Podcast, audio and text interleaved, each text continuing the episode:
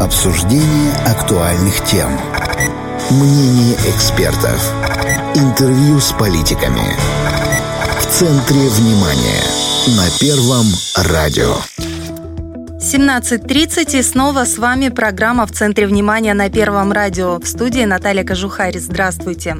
Практически весь прошлый год мы боролись с пандемией коронавируса. Борьба продолжается и сейчас и требует, как не раз отмечал президент, консолидированных действий ото всех приднестровцев. Такой действенный формат совместной работы общественности и власти, по словам премьера, хорошо зарекомендовал себя в непростом 2020-м. Это Координационный совет. О том, насколько эффективно проходила в его рамках консолидированная работа общественников и правительства, поговорим сегодня с нашим гостем. С нами на связи по телефону руководитель исполкома Общеприднестровского народного форума Сергей Шерстюк. Сергей Александрович, здравствуйте. Здравствуйте. Общеприднестровский народный форум входит в Координационный совет при правительстве, и вы отмечали на итоговом заседании, что плотнее всего работаете с министерствами социального блока. Ключевые моменты этой работы в прошлом году можете озвучить? Конечно же, с удовольствием озвучу, тем более с гордостью могу сказать, что нам есть ну, чем гордиться и что отметить. С чего хочу начать? С 2018 года между правительством Приднестровской Молдавской Республики и Общеприднестровским народным форумом было заключено соглашение о взаимодействии, основная суть которого являлась как раз таким обеспечением постоянного диалога между обществом и властью, дабы представители общественных сил, общественных организаций, которые входят в структуру Общеприднестровского народного форума, доносили и оперативно решали с органами исполнительной власти, с правительством те проблемы, которые сегодня существуют. Теперь о ключевых моментах работы ОНФ в составе Координационного совета при правительстве. Ну, начну с того, что сама структура ОНФ включает в себя 64 организации, причем это организации, которые представляют различные слои населения. Молодежные организации, ветеранские организации, союзы инвалидов, патриотические организации и иные организации. Естественно, когда был сформирован Координационный совет, это было конец марта, начало апреля, когда уже был введен режим ЧП в нашей республике, стал вопрос о том, как при сложившейся ситуации максимально помочь каждому человеку, который так или иначе пострадал от пандемии. Что значит пострадал? Бизнес, мы знаем, был закрыт, Предприятия некоторые были на грани выхода в простой. Людей переводили на удаленную работу. И в этой ситуации нужно было не забыть каждого.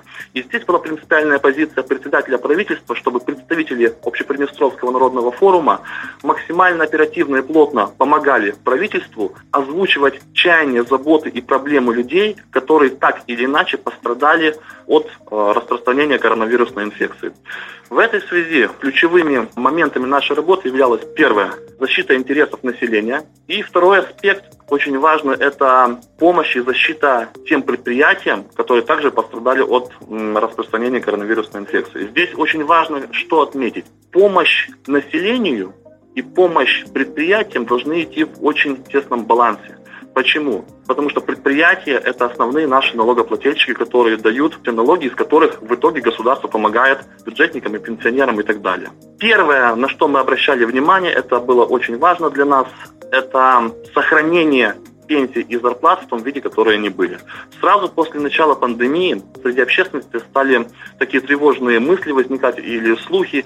Были, конечно же, дестабилизационные элементы в обществе, которые пытались раскачать ситуацию. Люди опасались того, что будет как в 2015 году, что вновь какую-то часть их доходов, пенсий или заработных плат государство Отберут. будет возвращать. Да, поэтому первая основная ключевая позиция, которую заявил Общеприднестровский народный форум в работе данного координационного совета, это сохранение существующих социальных обязательств. Но с радостью скажу, что и у председателя правительства, и у президента нашей республики позиция была такая же. здесь мы шли в общем тандеме, и в принципе это послужило к тому, чтобы разрабатывался всем известный такой всеобъемлющий документ, антикризисный закон, который прежде всего предусматривал своевременную выплату заработных плат и пенсий. А в остальном вот механизм как шел? Э, к вам э, приходили вот люди, те же руководители предприятий со своими проблемами, и вы напрямую доносили их до власти, или как это происходило вообще? Значит, у Общеприднестровского народного форума есть два основных направления данной деятельности. Обеспечение или донесение чаяния, заботы, предложений населения к органам власти. Первое.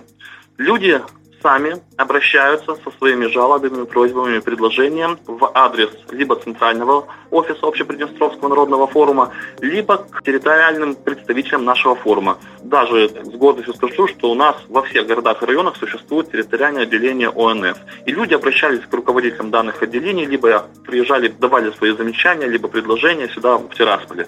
В итоге, исходя из данных предложений, чаяний и забот, Общеприднестровский народный форум ну, консолидировал данные заботы, опасения и замечания и выносил их на Координационном совете. Это первое направление нашего взаимодействия.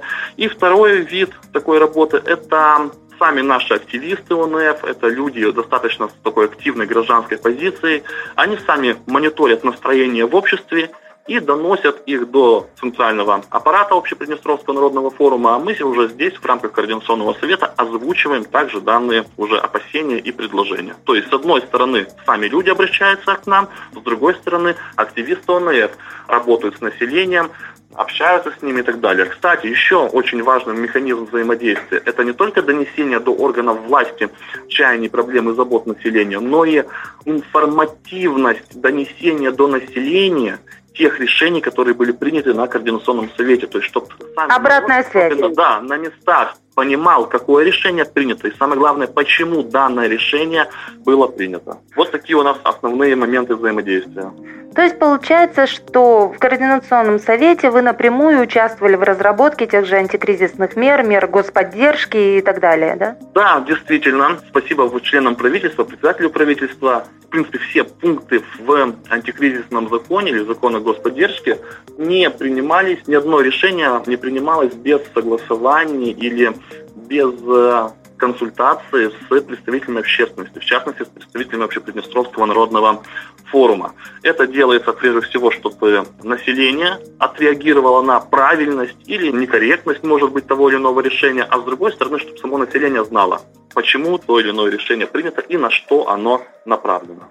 И о каких реализованных инициативах э, можно говорить? Ну, допустим, принятые законы какие-то, которые разрабатывались при вашем участии, или предложения будут реализованы? Да, ну, прежде всего, давайте так. Я бы разделил ответ на этот вопрос на три блока экономические и социальные, внутри которого я бы выделил именно социальную поддержку населения и здравоохранение. Вкратце, в двух словах буквально скажем о работе по экономическому блоку. Здесь, конечно же, представлял интерес экономического блока от ОНФ, это а, Юрий Михайлович Чебан, это президент Союза промышленников, аграриев, предпринимателей Приднестровья, задача которого была представлять интересы основных крупнейших экспортно ориентированных предприятий нашей республики, представлять их интересы на Координационном совете. Как итог, это различные всевозможные меры поддержки тем предприятиям, чтобы они оставались, что называется, на плаву, чтобы их товары пользовались на уменьшающемся спросе мирового рынка и, в принципе, чтобы предприятия сохранили свой трудовой коллектив, свои заработные платы и, в принципе, работали в нормальном, по возможности, режиме. Это первый такой блок экономический. Uh-huh. Теперь второй блок по линии Министерства по социальной защите. Здесь, конечно же, очень плотная шла работа, поскольку от каждого принятого решения зависели, ну, где-то, если не судьбы людей, то, по крайней мере, доход человека и возможность его пропитания, его жизнедеятельности. Остановлюсь на ряде таких ключевых моментов, которые вызывали наибольшее обсуждение в нашем обществе. Ну, например, в мае месяце возникла ситуация, когда, если вы помните, деткам, которые бесплатно питались в общеобразовательных и коррекционных учреждениях нашей республики, стали выдавать продуктовые наборы либо денежную компенсацию. Да. Вы знаете, одно обращение одной женщины сводилось к тому, что ее ребенок, учащийся коррекционного учреждения по какой-то причине не попал в этот список на получение продуктового набора. Решили выяснить, было поручение председателя правительства совместно с Общеприднестровским народным форумом разобраться в ситуации вот конкретной мамы этого ребенка.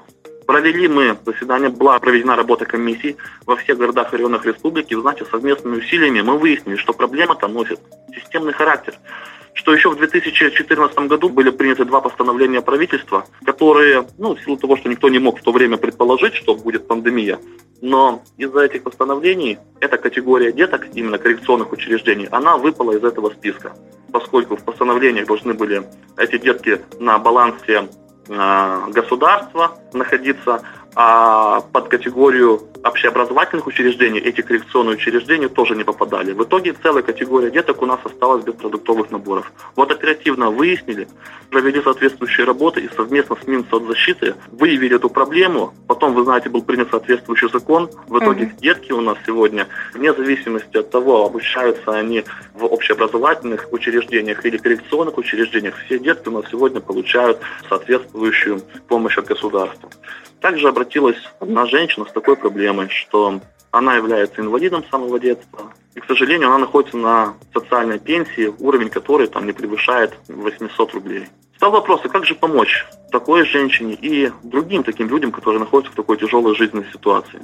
Действительно, была проведена большая работа вместе с Министерством по социальной защите. Было перелистано очень много документов, большие были расчеты сделаны, но в итоге совместными усилиями а, нами был разработан механизм, и правительство его, насколько мне известно, уже одобрило, чтобы оказывать помощь в виде продуктовых наборов всем инвалидам, детям до 18 лет, инвалидам детства, инвалидам первой группы нетрудоспособным, а также инвалидам второй группы, которые являются нетрудоспособными, у которых ну, уровень их доходов крайне низкий и приравнивается к социальной пенсии, чтобы эти люди также получали определенные продуктовые наборы. Следующий аспект, очень важный, касается он заботой о могилах убитых или умерших защитников Приднестровской Молдавской Республики.